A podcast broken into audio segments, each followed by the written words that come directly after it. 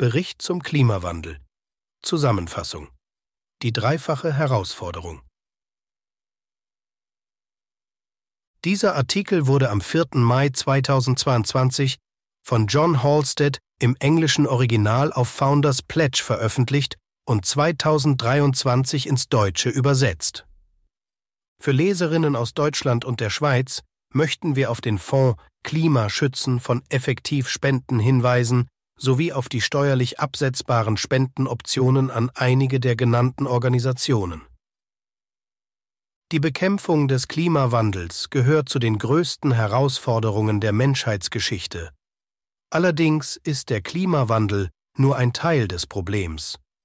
Neben der Luftverschmutzung und der Energiearmut stellt er eine von drei miteinander verknüpften Herausforderungen dar, die mit der Art und Weise zusammenhängen, wie wir heute Energie erzeugen. Die Verbrennung fossiler Brennstoffe ist nicht nur die Triebfeder des Klimawandels, sondern tötet auch jedes Jahr Millionen von Menschen durch Luftverschmutzung. Außerdem leben fast eine Milliarde Menschen ohne gesicherte Stromversorgung und fast drei Milliarden sind beim Kochen auf Biomasse angewiesen, vor allem Holz, Tierdung und Pflanzenabfälle, was zu verheerenden Gesundheitsschäden führt. Die Herausforderung besteht also nicht nur in der Dekarbonisierung unserer Energieversorgung, sondern auch darin, dafür zu sorgen, dass die Menschen in den Schwellen- und Entwicklungsländern über ausreichend hochwertige und saubere Energie verfügen, um ihren wachsenden Bedarf zu decken. Diese Herausforderung wird politisch, sozial und technologisch äußerst anspruchsvoll sein. Wir müssen unsere gesamte Infrastruktur für fossile Brennstoffe ersetzen, Kraftwerke, Fabriken, Hochöfen, Autos, Lastwagen, Schiffe und Flugzeuge, und das, während der Energiebedarf bis zum Ende des Jahrhunderts möglicherweise um den Faktor zwei oder mehr steigt. In diesem Überblick über den Problembereich skizzieren wir die dreifache Herausforderung, erörtern unsere bevorzugten Lösungsansätze und formulieren unsere Empfehlungen für Leserinnen, die nach effektiven Möglichkeiten suchen, dem Klimawandel mit Spenden entgegenzuwirken. Der Klimawandel. Womöglich kann man James Watts' Patent für die Dampfmaschine im Jahr siebzehnhundertneunundsechzig als den Grundstein der industriellen Revolution verstehen. Bis dahin waren die von Menschen produzierten C O zwei Emissionen über Jahrtausende hinweg verschwindend gering. Danach aber wurden fossile Brennstoffe mehr als zwei Jahrhunderte lang praktisch unkontrolliert verbrannt. An dieser Stelle steht im Text ein Diagramm, das die jährlichen Gesamt-C O zwei Emissionen nach Weltregion zeigt. Vor achtzehnhundertfünfzig sind darauf kaum nennenswerte Emissionen zu erkennen. Ab achtzehnhundertfünfzig nehmen die Emissionen steil zu. Anfangs wurde vor allem in Europa und den U S A C O zwei emittiert, während ab ca. neunzehnhundertachtzig Indien und vor allem China deutlich steigende Emissionen aufweisen. Zurück um Text. Im Industriezeitalter ereignete sich schließlich ein dramatischer Anstieg der Emissionen, ausgelöst durch ein beispielloses Wirtschaftswachstum, im Westen nach dem Zweiten Weltkrieg und etwas später nach neunzehnhundertachtzig in den aufstrebenden Volkswirtschaften Asiens. Tatsächlich wurden trotz des gesteigerten Bewusstseins für den Klimawandel mehr als die Hälfte der jemals produzierten C O zwei Emissionen in den letzten dreißig Jahren freigesetzt. Aufgrund des immer stärker werdenden Treibhauseffekts sind die globalen Durchschnittstemperaturen seit der industriellen Revolution um mehr als ein Grad Celsius gestiegen, was weit über dem Wert liegt, den man aufgrund natürlicher Schwankungen erwarten würde. An dieser Stelle steht im Text ein Diagramm, welches die globale Temperaturanomalie seit achtzehnhundertfünfzig zeigt. Der Referenzzeitraum sind die Jahre neunzehnhunderteinundsechzig bis neunzehnhundertneunzig. Wir sehen einen Trend von etwa minus null Komma vier Grad Celsius um achtzehnhundertfünfzig zu ungefähr plus einem Grad Celsius Klimaerwärmung heute. Zurück zum Text. Künftige Trends und Risiken. Im Pariser Abkommen von zweitausendfünfzehn einigten sich die Länder auf das Ziel, die Erderwärmung auf zwei Grad zu begrenzen, mit der Ambition, deutlich darunter zu bleiben, idealerweise unter eins Komma fünf Grad. Dieses Ziel spiegelt sich jedoch nicht in den verbindlichen Verpflichtungen der Länder wider. Die im Rahmen des Pariser Abkommens gemachten Zusagen würden zu einer Erwärmung um mindestens zwei Komma fünf Grad bis zweitausendeinhundert führen. Der Umstand, dass die meisten Länder die Ziele des Pariser Abkommens mit ihrem aktuellen Kurs verfehlen würden und das internationale Recht in dieser Sache nicht wirklich bindend ist, bietet viel Grund zur Sorge. Sollte die internationale Politik an den derzeitigen Strategien festhalten, wird die Erwärmung voraussichtlich drei Grad übersteigen. Es besteht durchaus eine erhebliche Unsicherheit darüber, wie das Klima auf die Emissionen reagieren wird, weshalb auch ein erhebliches Restrisiko einer extremen Erwärmung um mehr als sechs Grad besteht. Vor dem Hintergrund der derzeitigen Politik liegt die Wahrscheinlichkeit einer Erwärmung um mehr als sechs Grad bei etwa eins zu zwanzig. Fußnote: Dies beruht auf der Annahme, dass wir bei der derzeitigen Politik bei siebenhundert Parts per Million C O zwei Äquivalent landen werden und auf den jüngsten Schätzungen der Gleichgewichtsklimasensitivität von Sherwood et al. In einem Fachartikel aus dem Jahr zweitausendzwanzig. Unsere Berechnungen sind im im Text verlinkten Schätzungsmodell verfügbar. Die relevanten Ergebnisse sind der Medianwert für Business as usual und die Schätzungen für die Erwärmung. Zurück zum Text. Die meisten Emissionsszenarien prognostizieren, dass die globale Erwärmung sowohl für die menschliche Gesellschaft als auch für die Natur mit erheblichen Kosten verbunden sein wird. Die Kosten sind ungleichmäßig verteilt und werden die Armen der Welt am stärksten treffen. Es wird erwartet, dass der Meeresspiegel bis zum Jahr zweitausendeinhundert um einen halben bis ganzen Meter ansteigt und auch danach weiter steigen wird, wodurch Küstenstädte und Inselstaaten bedroht werden. Der Klimawandel wird Niederschlagsmuster verändern, trockene Gebiete weiter austrocknen und damit das Risiko von Dürren und landwirtschaftlichen Ausfällen erhöhen. Gleichzeitig werden Niederschläge in feuchten Gebieten zunehmen und das Risiko von Überschwemmungen steigern. Im Allgemeinen wird davon ausgegangen, dass sich mit zusätzlichen Temperaturanstiegen auch die Effekte der Erwärmung verschlimmern.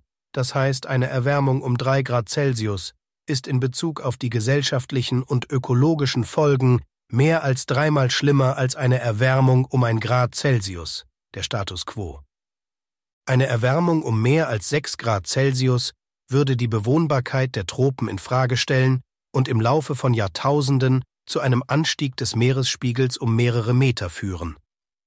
Diese Veränderungen könnten wiederum die Destabilisierung der globalen politischen Ordnung bedeuten. Luftverschmutzung. Luftverschmutzung ist eines der größten globalen Gesundheitsprobleme, an dem jedes Jahr fünf Millionen Menschen sterben. Das sind fast neun Prozent aller Todesfälle weltweit.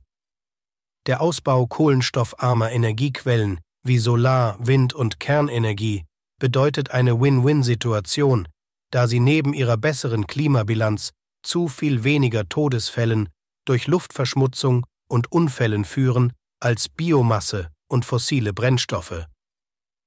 Ein Diagramm zeigt an dieser Stelle für verschiedene Energiequellen sowohl die Todesfälle durch Unfälle und Luftverschmutzung als auch die Treibhausgasemissionen. Die meisten Tode fordern mit Abstand Kohle und Öl. Windenergie, Kernkraft und Solarenergie fordern pro produzierter Terawattstunde nur jeweils rund ein Tausendstel so viele Todesfälle, wobei bei Kernkraft die Katastrophen von Tschernobyl und Fukushima inbegriffen sind. Hinsichtlich der Treibhausgasemissionen sehen wir, Kohle, Öl und Erdgas verursachen pro Gigawattstunde Elektrizität, respektive achthundertzwanzig, siebenhundertzwanzig und vierhundertneunzig Tonnen C O zwei. Windenergie, Solarenergie und Kernkraft verursachen für die gleiche Menge Elektrizität jeweils drei bis fünf Tonnen. Zurück zum Text. Somit würde eine Dekarbonisierung des Energiesektors die Luftverschmutzung im Freien fast vollständig beseitigen. Der vielerorts bereits vollzogene Rückgang der Luftverschmutzung in Innenräumen ist die Folge der wirtschaftlichen Entwicklung. In der Vergangenheit haben sich die Menschen, je reicher sie wurden, von Biomasse weg und hin zu fossilen Brennstoffen mit höherer Energiedichte bewegt. Die Herausforderung besteht also darin, das historische Muster zu durchbrechen und sicherzustellen, dass ärmere Länder sich wirtschaftlich entwickeln können, ohne auf fossile Brennstoffe angewiesen zu sein. Energiearmut. Energieverbrauch und menschlicher Fortschritt stehen in engem Zusammenhang. Der Index der menschlichen Entwicklung, auf Englisch Human Development Index, ist ein Maß für das menschliche Wohlergehen, das Einkommen, Gesundheit und Bildung umfasst. An dieser Stelle steht im Text ein Diagramm, das einen logarithmischen Zusammenhang zwischen menschlicher Entwicklung und Energieverbrauch zeigt. Zurück zum Text. Das obige Schaubild ist reich an Informationen, aber wir möchten uns hier auf die folgenden zwei Punkte beschränken. Erstens: Menschlicher Fortschritt und Energieverbrauch sind eng miteinander verbunden. Die Beziehung der beiden Phänomene ist sehr stark. Schwankungen im Energieverbrauch erklären achtzig Prozent der Schwankungen im Index der menschlichen Entwicklung. Es ist unklar, ob menschliche Entwicklung einen erhöhten Energieverbrauch verursacht oder umgekehrt, oder ob die Kausalität in beide Richtungen verläuft. Aber die Korrelation ist erheblich. Das bedeutet, dass eine Klimastrategie zumindest gegen einen steigenden Energiebedarf gewappnet sein muss, oder besser noch, einen verbesserten Zugang zu Energie aktiv unterstützen sollte. Zweitens: Abnehmender Grenznutzen beim Energieverbrauch, aber ein hoher Wendepunkt. Die humanitären Erträge eines gesteigerten Energieverbrauchs sind am höchsten in Ländern mit niedrigem Verbrauch, wie zum Beispiel in Indien, und viel niedriger in Ländern, in denen er bereits ein hohes Niveau hat, wie in den U S A und Australien. In vielen reichen Ländern ist der Pro-Kopf-Energieverbrauch in den letzten Jahren jedoch zurückgegangen, obwohl sich der Lebensstandard verbessert hat. Bis zu diesem sehr hohen Wendepunkt geht der Anstieg der menschlichen Entwicklung jedoch Hand in Hand mit dem Energieverbrauch. Angesichts des Zusammenhangs zwischen menschlicher Entwicklung und Energieverbrauch gibt es pragmatische und humanitäre Gründe, für eine Welt zu planen, in der der Energieverbrauch in den Schwellenländern künftig dramatisch ansteigen wird. Die Wege zur Dekarbonisierung müssen für diese Möglichkeit adäquat gerüstet sein. Die dreifache Herausforderung meistern. Trotz der Aufmerksamkeit, die der Klimawandel in den letzten dreißig Jahren erfahren hat, sind die Fortschritte bei der Dekarbonisierung des Energiesektors gering. So ist der Anteil kohlenstoffarmer Energien kaum gestiegen. Ein Diagramm zeigt an dieser Stelle den weltweiten Primärenergieverbrauch von achtzehnhundert bis heute. Dieser ist seit achtzehnhundert stark gestiegen. Kohlenstoffarme Energien haben zugenommen, aber auch heute noch machen Energien mit C O zwei Ausstoß die überwältigende Mehrheit des Primärenergieverbrauchs aus. Zurück zum Text. Mit Blick auf die Zukunft werden wir, wie bereits erwähnt, die Energie dekarbonisieren müssen, da die Energienachfrage rapide steigt. Schauen wir uns zunächst die folgenden Fakten an.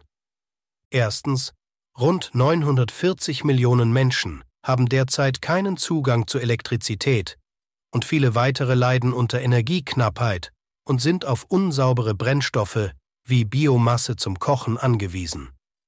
Zweitens: Bis zum Ende des Jahrhunderts werden voraussichtlich drei Komma zwei Milliarden Menschen mehr auf der Erde leben. Drittens: Die Weltwirtschaft wird bis zum Ende des Jahrhunderts wahrscheinlich auf das fünf- bis zehnfache ihrer derzeitigen Größe wachsen. Die U N schätzt, dass es im Jahr zweitausendeinhundertelf Milliarden Menschen geben wird. Nehmen wir an, dass zu diesem Zeitpunkt jeder Mensch die gleiche Menge an Energie verbrauchen wird wie eine durchschnittliche Person in Bulgarien heute, etwa die Hälfte des derzeitigen Durchschnitts einkommensstarker Länder. In diesem Fall wird die weltweite Energienachfrage im Jahr zweitausendeinhundert dreihundertzehntausend Terawattstunden pro Jahr betragen, verglichen mit etwa hundertsechzigtausend Terawattstunden pro Jahr heute, fast eine Verdoppelung. Unsere Herausforderung bei der Dekarbonisierung der Energieversorgung sieht also plausiblerweise wie folgt aus. An dieser Stelle steht im Text das vorige Diagramm mit der Änderung, dass die X-Achse sich nun bis ins Jahr zweitausendeinhundert erstreckt. Die Herausforderung bei der Dekarbonisierung wird dadurch abgebildet, dass gezeigt wird, wie schnell, nämlich etwa bis Mitte des Jahrhunderts, der noch kleine Anteil kohlenstoffarmer Energien den gesamten steigenden Energieverbrauch abdecken muss. Zurück zum Text. Die Herausforderung ist extrem anspruchsvoll. Wenn wir jede Woche eines der größten jemals gebauten Kernkraftwerke bauen würden, würde es zwanzig Jahre dauern, um den derzeitigen Bestand an Kohlekraftwerken zu ersetzen. Um das gesamte Öl und Gas, die Hochöfen, die Schiffe und den gesamten zusätzlichen Energiebedarf, der in den nächsten achtzig Jahren entstehen wird, haben wir uns dann noch immer nicht gekümmert. Die Lösung.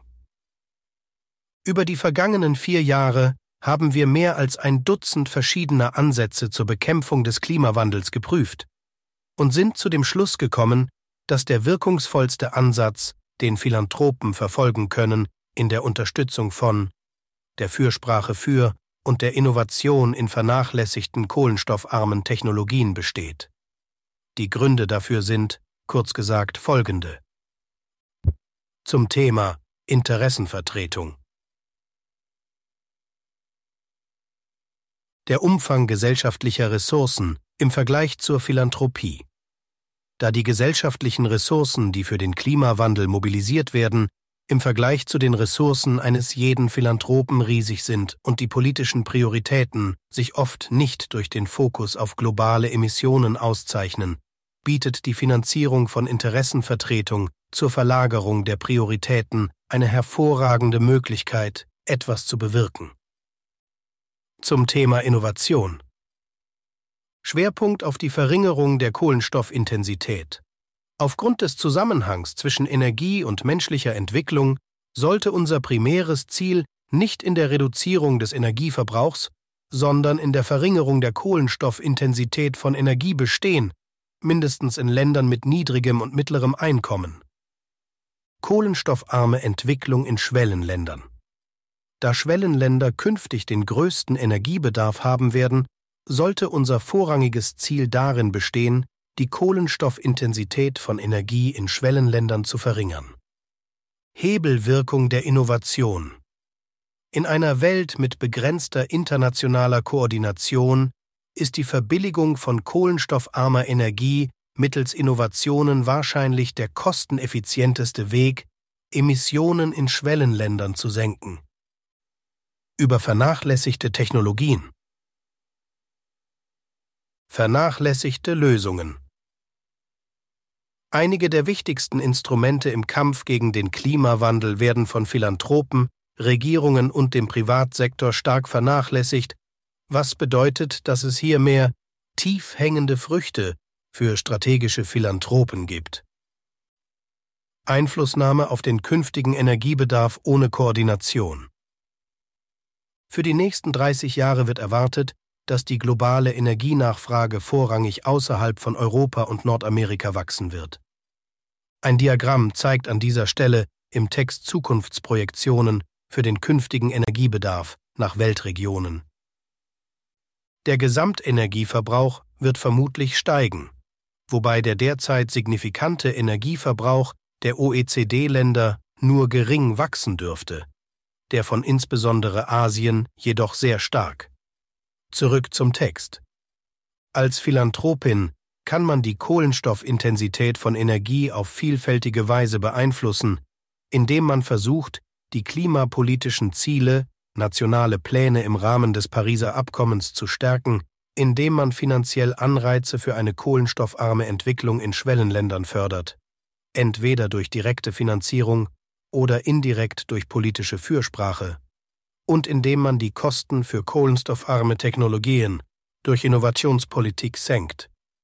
Da Energieinnovationen vergleichsweise vernachlässigt werden und eine globale Hebelwirkung haben, indem sie kohlenstoffarme Technologien billiger und effizienter machen, halten wir sie für die effektivste Strategie. In den frühen zweitausender Jahren beschloss Deutschland beispielsweise, den Einsatz von Solarenergie in großem Umfang zu subventionieren. Dies trug zu einer milden Reduzierung deutscher Emissionen bei, aber, was noch viel wichtiger ist, es senkte außerdem weltweit die Kosten für Solartechnik, was sich wahrscheinlich deutlich stärker auf das Klima auswirken wird. Dieses Beispiel zeigt das Prinzip der Hebelwirkung durch Innovation, eine Strategie, die für andere Technologien wiederholt werden sollte. Innovation besitzt gegenüber anderen potenziell hochwirksamen Klimamaßnahmen den Vorteil, dass sie ihre Wirkung mit nur sehr geringem internationalen Koordinierungsaufwand entfalten kann.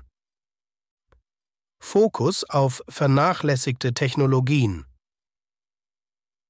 In der Literatur herrscht weitgehend Einigkeit darüber, dass der Klimawandel eine so große Herausforderung darstellt, dass wir zur Bewältigung dieses Problems alle uns zur Verfügung stehenden kohlenstoffarmen Technologien einsetzen müssen, darunter Solar- und Windenergie, Wasserkraft, Energiespeicherung, Elektrofahrzeuge, Kernenergie, Kohlenstoffbindung, Biokraftstoffe, Erdwärme, Technologien zur Kohlenstoffentfernung, negative Emissionen und kohlenstofffreie Kraftstoffe. Bestimmte Schlüssellösungen erhalten jedoch derzeit von Philanthropen, Regierungen und dem privaten Sektor viel größere Aufmerksamkeit als andere. Ein Diagramm zeigt hier im Text, wie groß plausiblerweise der Beitrag verschiedener Klimalösungen zur Emissionsreduzierung bis zweitausendfünfzig sein könnte und wie viel philanthropische Ausgaben auf diese Bereiche entfallen. Zurück zum Text. Wie dieses Diagramm zeigt, haben sich philanthropische Bemühungen in erster Linie auf Solar- und Windenergie, Energieeffizienz und Elektroautos konzentriert. Diese philanthropische Unterstützung ist eine große Erfolgsgeschichte, wobei die unterstützende Politik dazu beiträgt, die Kosten zu senken und die Leistung zu verbessern. Andere Schlüsseltechnologien wie die Kohlenstoffabscheidung und Speicherung C C S, die Kernenergie und der Schwerlastverkehr, Flugzeuge, Schiffe, Lastkraftwagen usw. sind von vergleichbarer Bedeutung, erhalten jedoch von Philanthropen nur sehr wenig Aufmerksamkeit. Wie zu erwarten, korreliert die Aufmerksamkeit, die diese Technologien erhalten haben, mit ihrem Fortschritt. An dieser Stelle im Text fasst ein Diagramm den Fortschritt im Ausbau kohlenstoffarmer Energiequellen in den Bereichen Energie, Kraftstoffe, Industrie, Transport, Bauwesen und Energieintegration zusammen.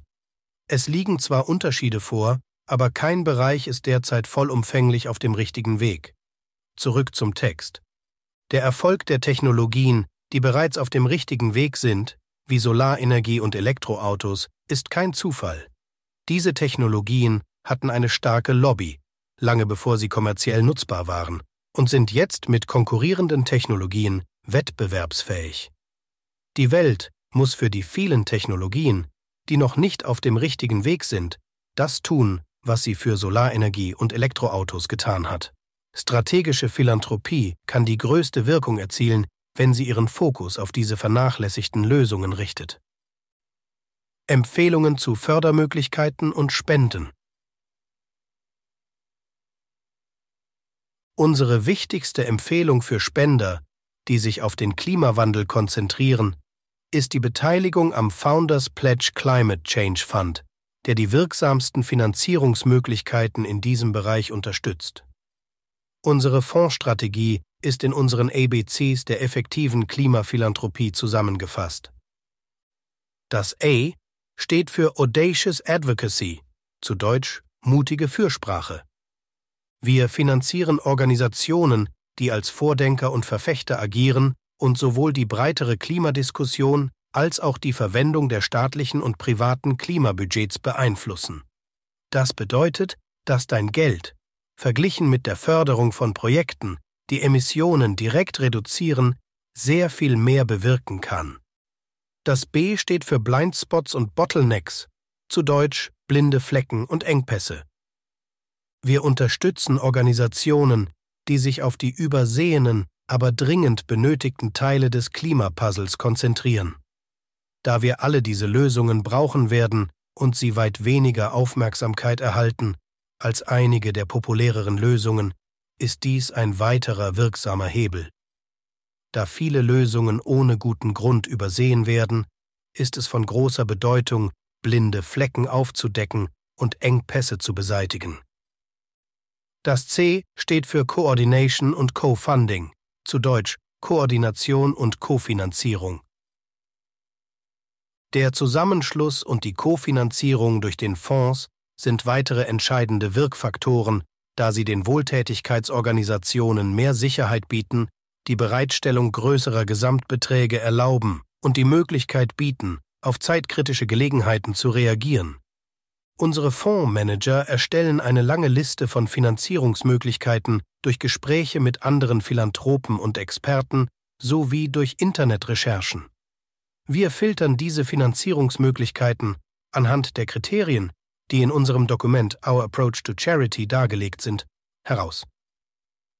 Bisher haben wir aus einer langen Liste von mehr als zwanzig gemeinnützigen Organisationen eine engere Auswahl von zwölf Organisationen eingehend geprüft, indem wir Informationen von den Organisationen selbst eingeholt und ihre Erfolgsbilanz, ihre organisatorische Stärke und ihre zukünftigen Projekte beurteilt haben. Folgende Organisationen werden, neben anderen zeitlich limitierten Optionen, von den Fondsmanagern bei der regelmäßigen Vergabe von Zuschüssen berücksichtigt: Clean Air Task Force, Carbon hundert I T und Terra Praxis. Für Leserinnen aus Deutschland und der Schweiz möchten wir auf den Fonds Klimaschützen von Effektivspenden hinweisen. Effektivspenden steht in engem Austausch mit Founders Pledge und fördert viele der gleichen Organisationen. Außerdem sind Spenden, die über Effektivspenden getätigt werden, auch wenn sie an Organisationen im Ausland gehen, in Deutschland und der Schweiz von der Steuer absetzbar. Am Ende des Textes steht eine Liste von Personen, denen der Autor für ihre Hilfe bei seiner Recherche dankt.